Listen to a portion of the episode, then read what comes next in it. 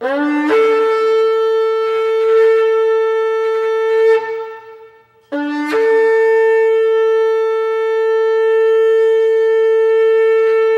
and welcome to Branch of Israel. This is Rabbi Roger coming to you from God's beautiful country, Israel. Seems like every day we're getting closer and closer to the return of Jesus. But until then, all we can do is abide and trust in Him. So the reason I bring this up is on September 15th, five red heifers from Texas arrived in Israel. I raise a red flag on that with, is that scriptural or does it not matter where they came from? According to Numbers 19:2, God commanded the children of Israel to bring Moses and Aaron an unblemished red cow with no defect and has never been yoked nor impregnated. So can a red cow be born outside of Israel? Depending upon who you ask that question to, will depend upon your answer. In Hebrew numerology, the Jewish year of 5781 is an acronym for the year of the red heifer. In that same time, these five cows were conceived. In 5782, it is an acronym for the heifer is in Israel. The red heifers arrived in Israel two weeks before the Jewish New Year. At the time of this recording, it is now the Jewish year 5783, the year in which the ceremony of the red heifer will be performed, according to an Orthodox consultant in Israel. The year 5783 is the year of the red heifer of redemption.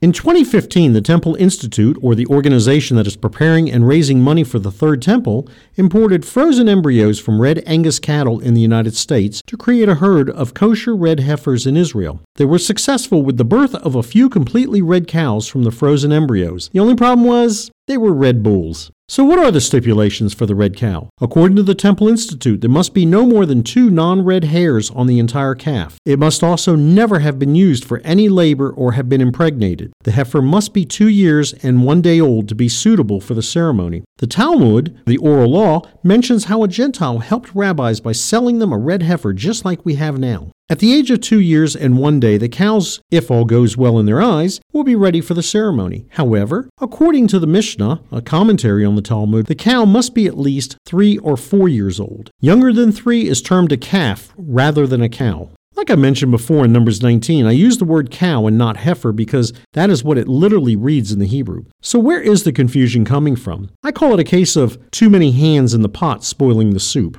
Between the time Jesus died and 70 AD when the temple was destroyed, the Talmud mentions that the rabbis knew prophetically that the end of the temple was coming because of strange phenomenons that were happening. Fast forward to today, and you have to ask, are they really that blind to have missed the signs of the times? For more teachings and information, visit branchofisrael.com. That's branchofisrael.com. Again, this is Rabbi Roger coming to you from Israel. Thank you so much for listening. Lehitrot, goodbye, or see you again.